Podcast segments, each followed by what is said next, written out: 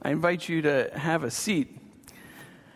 Happy Labor Day. That's kind of an odd greeting for this weekend, but it's our standard greeting, right? So, uh, Labor Day is a day set aside to appreciate our labor that goes into our economy. And it was set up as an enforced day of rest after the 1894 Pullman strike that happened. The government came in and said, uh, You're working people too hard. So here is a mandatory day of rest. Right? And that's, that's our lives. We understand that juxtaposition of that we both labor and we rest, right? Uh, but sometimes those two get out of balance. We know that there is a balance to it because that's how God has created things to be. Even in the creation of all things, God worked for six days, and on the seventh, He rested, right? And so the question for today is uh, when it comes to labor and rest, how are you doing? How are you doing? I think if we look at the polar ends of the spectrum, we can really see an idea of how we're doing, right? So, on, on one end, when you look at labor, uh, it can be consuming to a point that that's all you're doing, and you begin to neglect the things that are needful, uh, the things that are beneficial for your life overall and holistic care, right? So you can be at work and in the office so much that you are neglecting your family and that you are forgetting uh, whose child you are, that, that, that God is not a part of that picture anymore, but you're just striving for what comes next. Or you could be on the rest uh, side of the scale where you are going for so much rest that you neglect all of the things that you're supposed to be doing, and that can be including family and knowing whose you are as well. And you become kind of slothful in that, right? So you either set things up as an idol or you could be slothful. But that's not most of us. Most of us try to find a balance in the middle of where we are. And we lean, I think, we lean towards the labor side of things, right? Uh, because if you're in your working career or you're in school and you do things well, what happens? You're asked to do more things well and more things well, right? Because other people aren't, and so people can rely on you, and so your plate gets stacked a little bit taller. And I think that's where a lot of us stand is that we, we long for the rest, but we are finding ourselves working a lot more. Or it could be that we're in retirement and we're leaning towards the rest, and yet we, we would like to see a little bit more production and, and giving to, to the people around us a little bit more. But either way, that, that juxtaposition that we have, we kind of try to find a balance. And I think it's a hard balance to find, right? And that's been the case for decades, for, for different eras, for different people. Jesus even speaks into this, right? As he's speaking to the people around him, he says, uh, Come to me, all who are labor and are heavy laden, and I will give you rest. There's this idea uh, in the Bible that rest is lacking. And I don't think that's uh, something that has gone away for us. But the burdens of today tend to pile on our shoulders, no matter where you stand in that uh, rest and labor uh, deal. You still have things that are piling up on your shoulders. And so Jesus speaks into that so often. And so he also says uh, in our reading from today in John, Abide in my word. And I think this is something that we miss at times is that we, we hear the words of Jesus and then we go about our days and we forget that that word is something that is supposed to be dwelling in us. That's what that word abide means. It kind of means dwelling in. So it's supposed to be shaping and molding who we are and what we do. And so if we listen to the words of Jesus, we know that his words set us free, free from the, the, the weight of our labor and of all the things that are on our plates and all of the pieces of the puzzle, it gives us a reprieve, a, a time to take a deep breath from that, knowing that that's not the end of the story, that there's more to our story in Christ because of what he's done for us.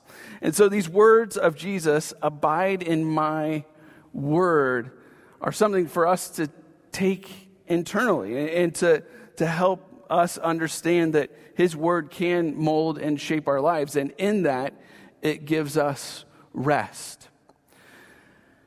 That story of labor and rest continues on in, in the Word of God, and we see Peter as he is giving a sermon just after Pentecost. So Jesus has died, he's risen, he's gone into heaven and the disciples are gathering around because they are grieving losing Jesus, the, uh, being with them at that distinct point in time, but they're also rejoicing because that means that his promises are true for them and they're true for us that promise of love and forgiveness. And so Peter is speaking to a crowd, he's giving a sermon, and he's trying to help people understand that. Help people understand that Jesus' death, although tragic, is ultimately a blessing. And so here are some of the words he says Times of refreshing may come from the presence of the Lord. He says this right after he says, repent, right? So, so know that you've done something wrong, but know that God refreshes us because he's here with us and within us. And this, this idea of times here, it's that kairos moment. It's a, a Greek word that means that something catches our attention, and in this season, it's something that's being spoken into our lives. And so, uh, this kairos moment of refreshing may come from the presence of the Lord. Oftentimes, we speak about these things and we say, This is a good thing to know. It's a good thing to know that God's word refreshes us, right? And, and some of us are there and do it, right? We, we read the Bible and we can grab from it and we are refreshed just from uh, reading and going on our way. Other people, though, it, we read it, we go on our way, and probably about dinner time it starts to sink in what we read uh, before we started our day, right? And so there's, there's this um, dissidence between where we're at and it molding our lives. But the Word of God is really set up to help us understand that God does love us and that He cares about us no matter what. And so today, I don't want to just uh, talk about how we can be refreshed and how we can find rest in God's Word. I would actually like to help you experience that. All right?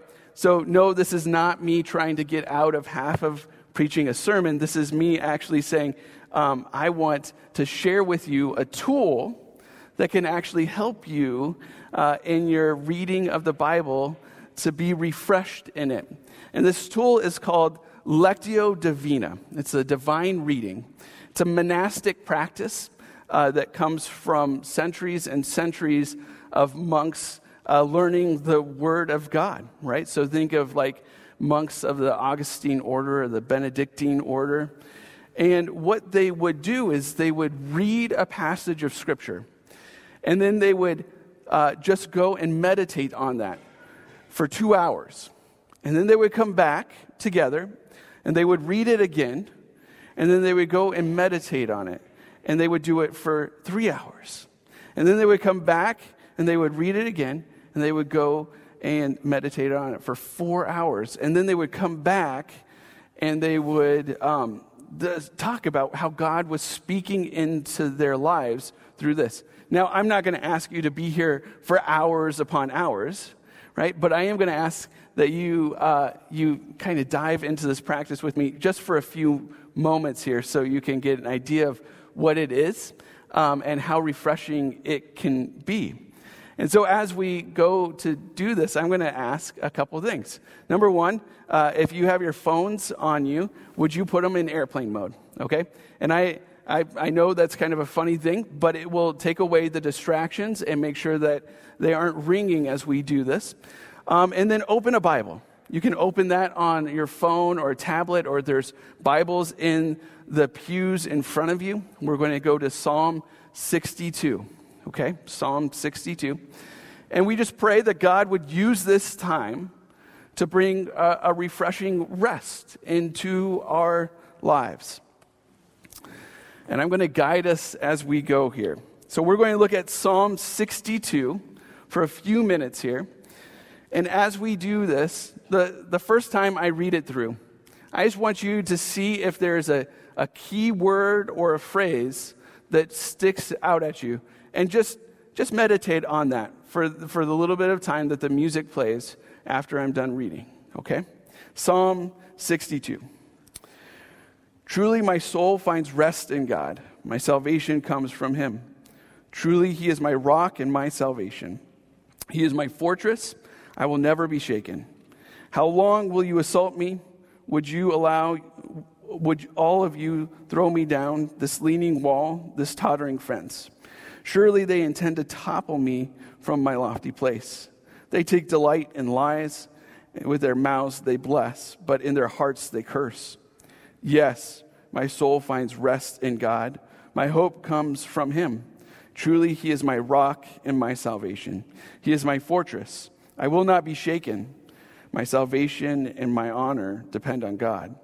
He is my mighty rock, my refuge. Trust in him at all times, you people. Pour out your hearts to him, for God is our refuge.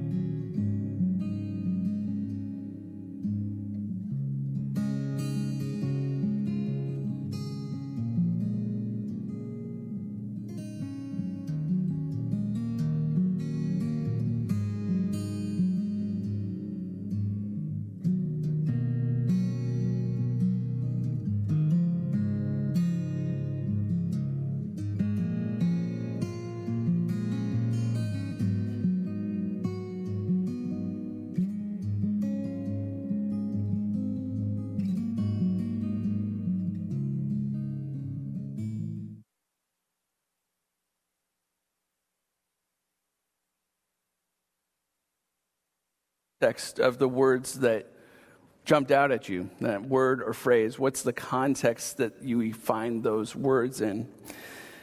Psalm 62 Truly, my soul finds rest in God. My salvation comes from him.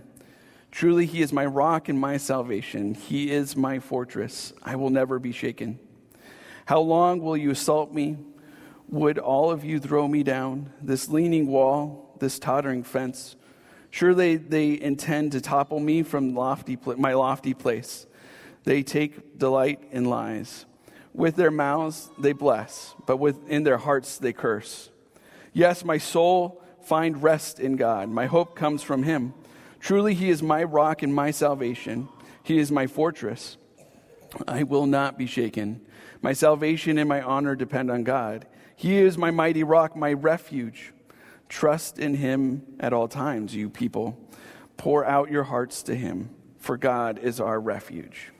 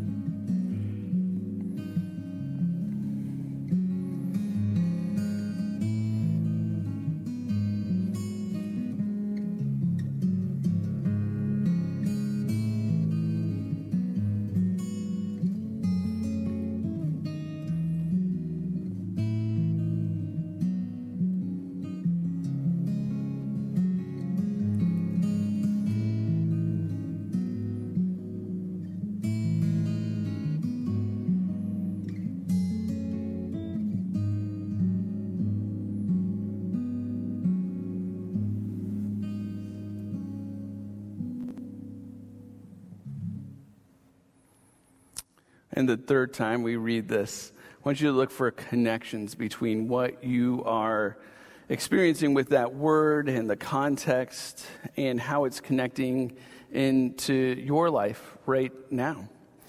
We read Psalm 62 one more time. Truly, my soul finds rest in God. My salvation comes from him. Truly, he is my rock and my salvation. He is my fortress. I will never be shaken. How long will you assault me? Would all of you throw me down? This leaning wall, this tottering fence? Surely they t- intend to topple me from my lofty place. They take delight in lies. With their mouths they bless, but in their hearts they curse. Yes, my soul find rest in God. My hope comes from him. Truly, he is my rock and my salvation. He is my fortress. I will not be shaken. My salvation and my honor depend on God. He is my mighty rock, my refuge. Trust in him at all times, you people. Pour out your hearts to him, for God is our refuge.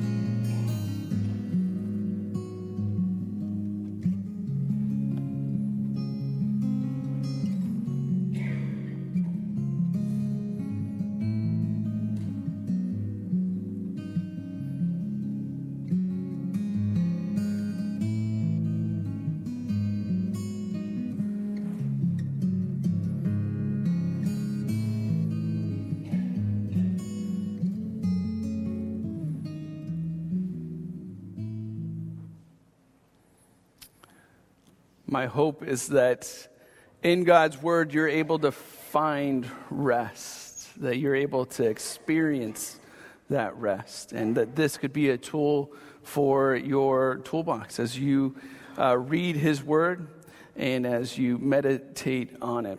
For me, this experience of Lectio Divina means that the first time I read it, um, I really have distractions coming in at me from the world around me. The second time, those kind of lessen, and I'm able to actually see the context of what's happening. And the third time, I, I'm able to actually concentrate on God's word and not the things that are pressing in at me and, and really be able to experience that. And so that's my hope for you, knowing that we have a God who loves us and that cares for us, who wants to refresh us with his word as we abide in it, that you would be refreshed in that. And as we uh, know that God does love us and does care for us, we also uh, know that He is much, much more, and uh, we we declare that in our creeds because we are a creedal church. And so I'm going to ask you to stand and we're going to together uh, say the Nicene Creed.